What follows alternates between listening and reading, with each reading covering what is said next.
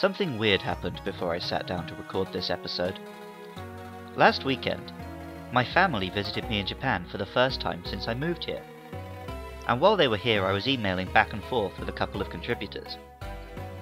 I explained to my parents the Pokemon Jynx and the controversies. The very next day, we were on a long walk through rice fields in the Nagano Basin.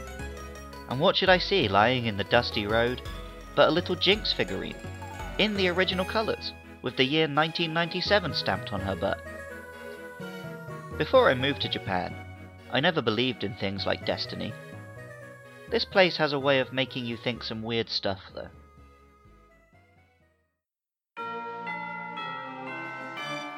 I'm Luke Summerhaze, and I love Pokemon. I really do love Pokemon. The franchise had a major impact on my life. It was where my love affair with Japan began.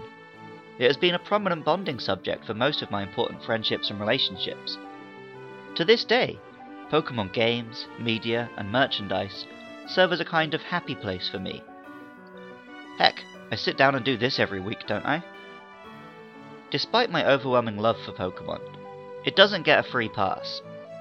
I will call out Nintendo when they show poor form around fan projects or game preservation. I don't let them off because they're Japanese when they mess up around gay or trans rights or freedom of expression. I love when the games engage in the debate around the morality of the core monster catching concept. And I won't shy away from the genuine possibility that some Pokemon designs may be racist or sexist. To quote Feminist Frequency, it is possible, and even necessary, to critically examine the media you love.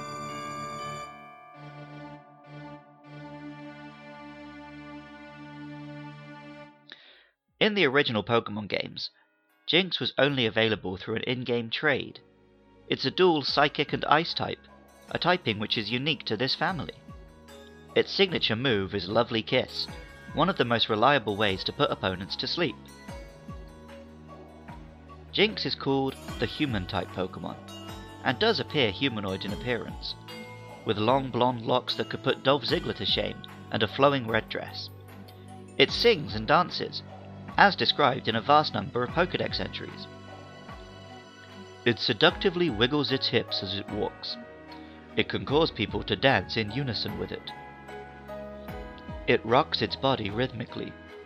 It appears to alter the rhythm depending on how it is feeling. It speaks a language similar to that of humans. However, it seems to use dancing to communicate. It sways its hips to a rhythm all its own. The precise movements of Jynx living in Alola are truly wonderful. Its strange cries sound like human language. There are some musicians who compose songs for Jynx to sing.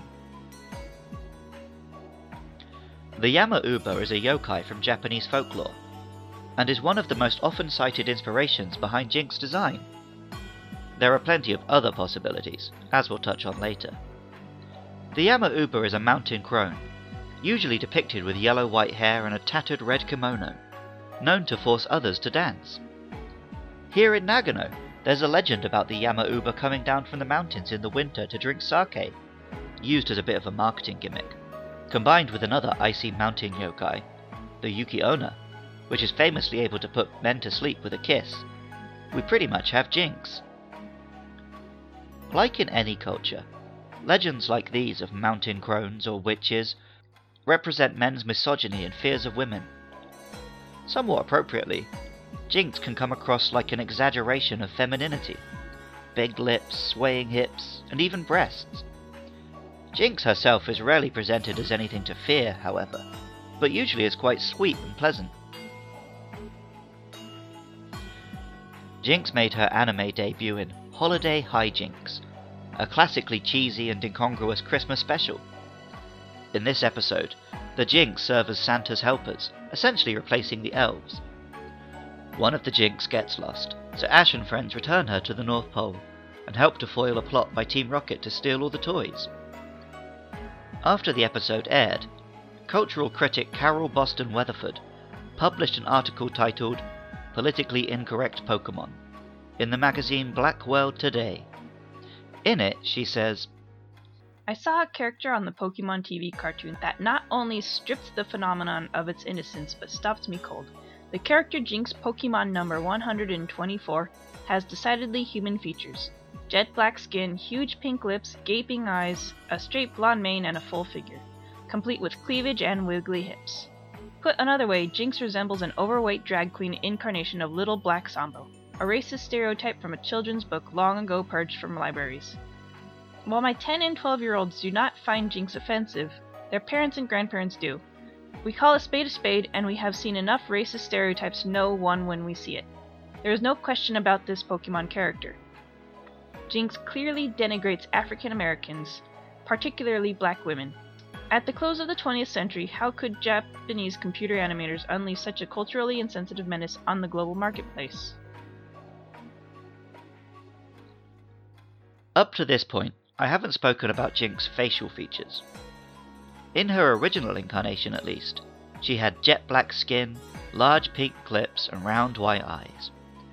The similarity to racist caricatures like the Golliwogs, the above mentioned Little Black Sambo, and more than a few problematic anime depictions is undeniable. The Jynx controversy is among the biggest Pokemon has ever faced. Dexit ain't got nothing on this. Debate rages on as to what actually inspired Jynx's design, whether the use of racist imagery was intentional or not, and whether the Pokemon Company has been appropriate in its use or otherwise of the character. Ever since recording the first episode of Luke Loves Pokemon, I've been thinking about the day when I have to cover Jynx. What I knew from the start was that I couldn't put out a podcast in which I, a white man, tried to pass some kind of definitive judgment on the character, or use facts and logic to prove once and for all what is or isn't racist and what people can and can't be offended by. To avoid that, I put a call out on Twitter asking for other opinions, particularly from women and people of colour. One of the people I was put in contact with was Amara Dyer Johnson. She had this to say. It's quite difficult to answer whether Jynx's original design was racist.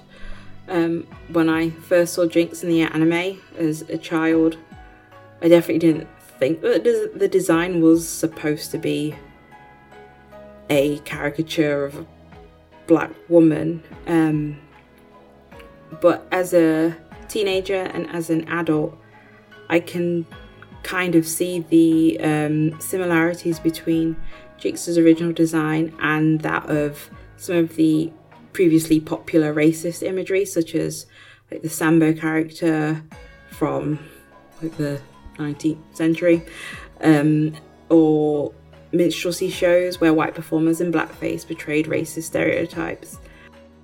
But how did Jynx come to look the way she does? Of course, we all hope it was not a deliberate use of racist imagery on the part of Game Freak.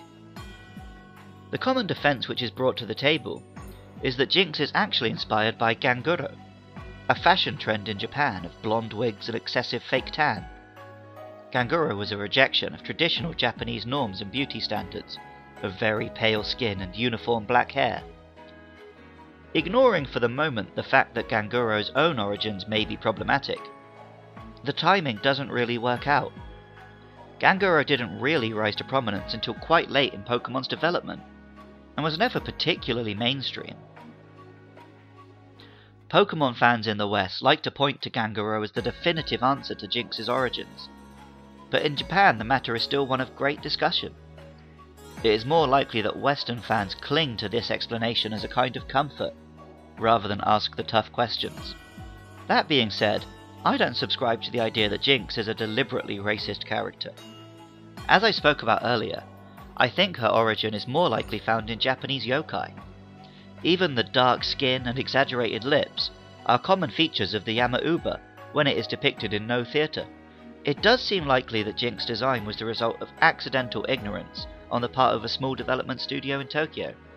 Pokemon is a global concern now, however. So how does this excuse hold up? I don't think it was intentional, and I do think intention is an important thing to consider because Jynx definitely doesn't behave in any way that would suggest that the Pokemon was supposed to be racist. Um, and actually has quite a sweet introduction in the Christmas episode of the anime.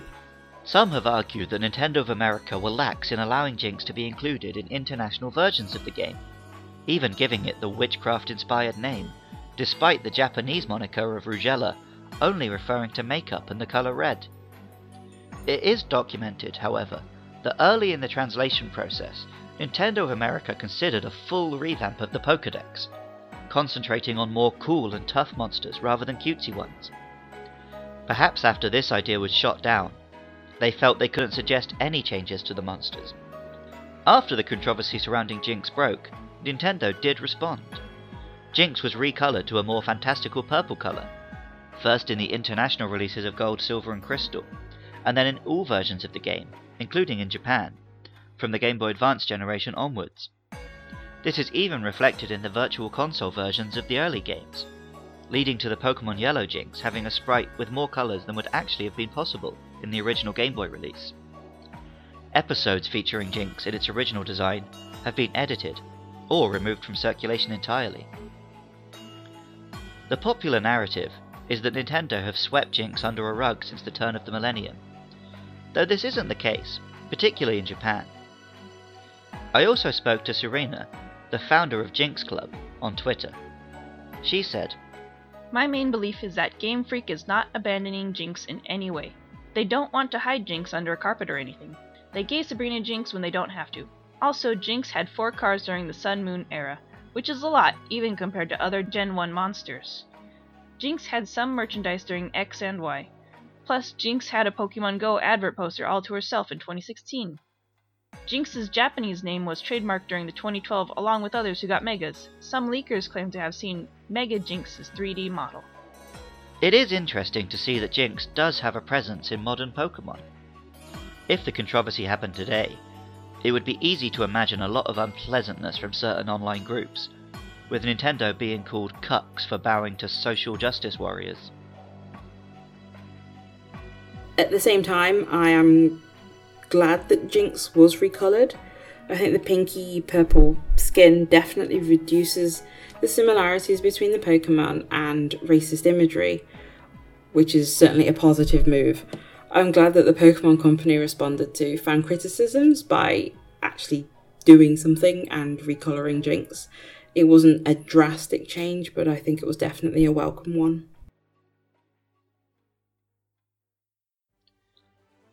In competitive Pokemon video gameplay, Jynx's unique typing, high speed and special attack, and excellence in putting opponents to sleep make it something of a staple. In early generations, it was firmly an uber tier monster. More recently, its weak defenses make it a bit less viable. But it has maintained a pretty good niche for most of the life of the metagame.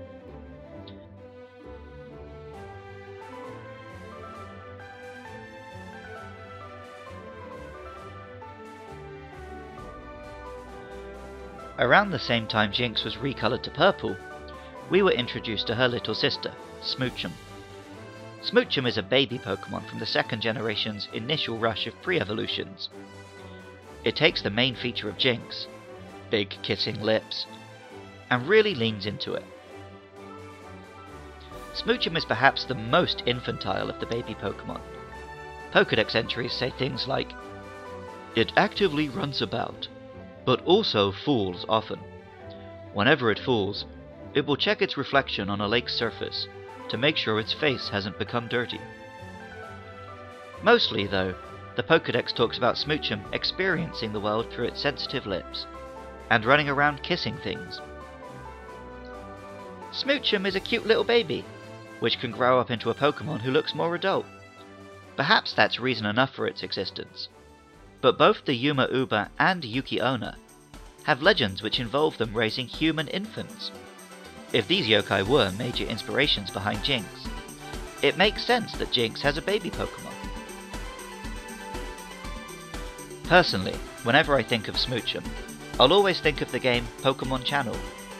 Within this weird watching TV with a Pikachu simulator, Smoochum had a fitness TV show. I remember the UK Nintendo magazine at the time questioning the validity of trying to take fitness instruction from a member of another species, but I have always wondered how much of a workout I could get from just watching Smoochum shape up over and over. Perhaps that video series is a future Patreon stretch goal.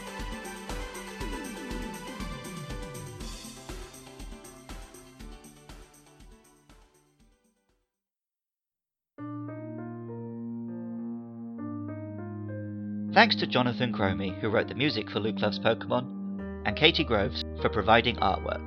Thanks as well to the supporters on Patreon. I produce this podcast purely for my love of Pokemon and my own amusement, but it does take time and effort, not to mention costing money to host on SoundCloud. I have some exciting plans for the end of the year, so any support is greatly appreciated. Special thanks as well this week to Amara Dyer Johnson and Serena from Jinx Club for ensuring this wasn't just me talking out of my depth, and my girlfriend Shen for reading out quotes and avoiding you having to listen to my voice droning on for any more than absolutely necessary. If you've enjoyed the show, head on over to at LukeLovesPKMN on Twitter or Facebook to see new episodes, rate and review on Apple Podcasts, or get in contact about the next Pokemon we'll be covering, Electabuzz and Magmar. I'd love to hear from you about any monster, so please get in touch. I love Pokemon. And remember, I love you too.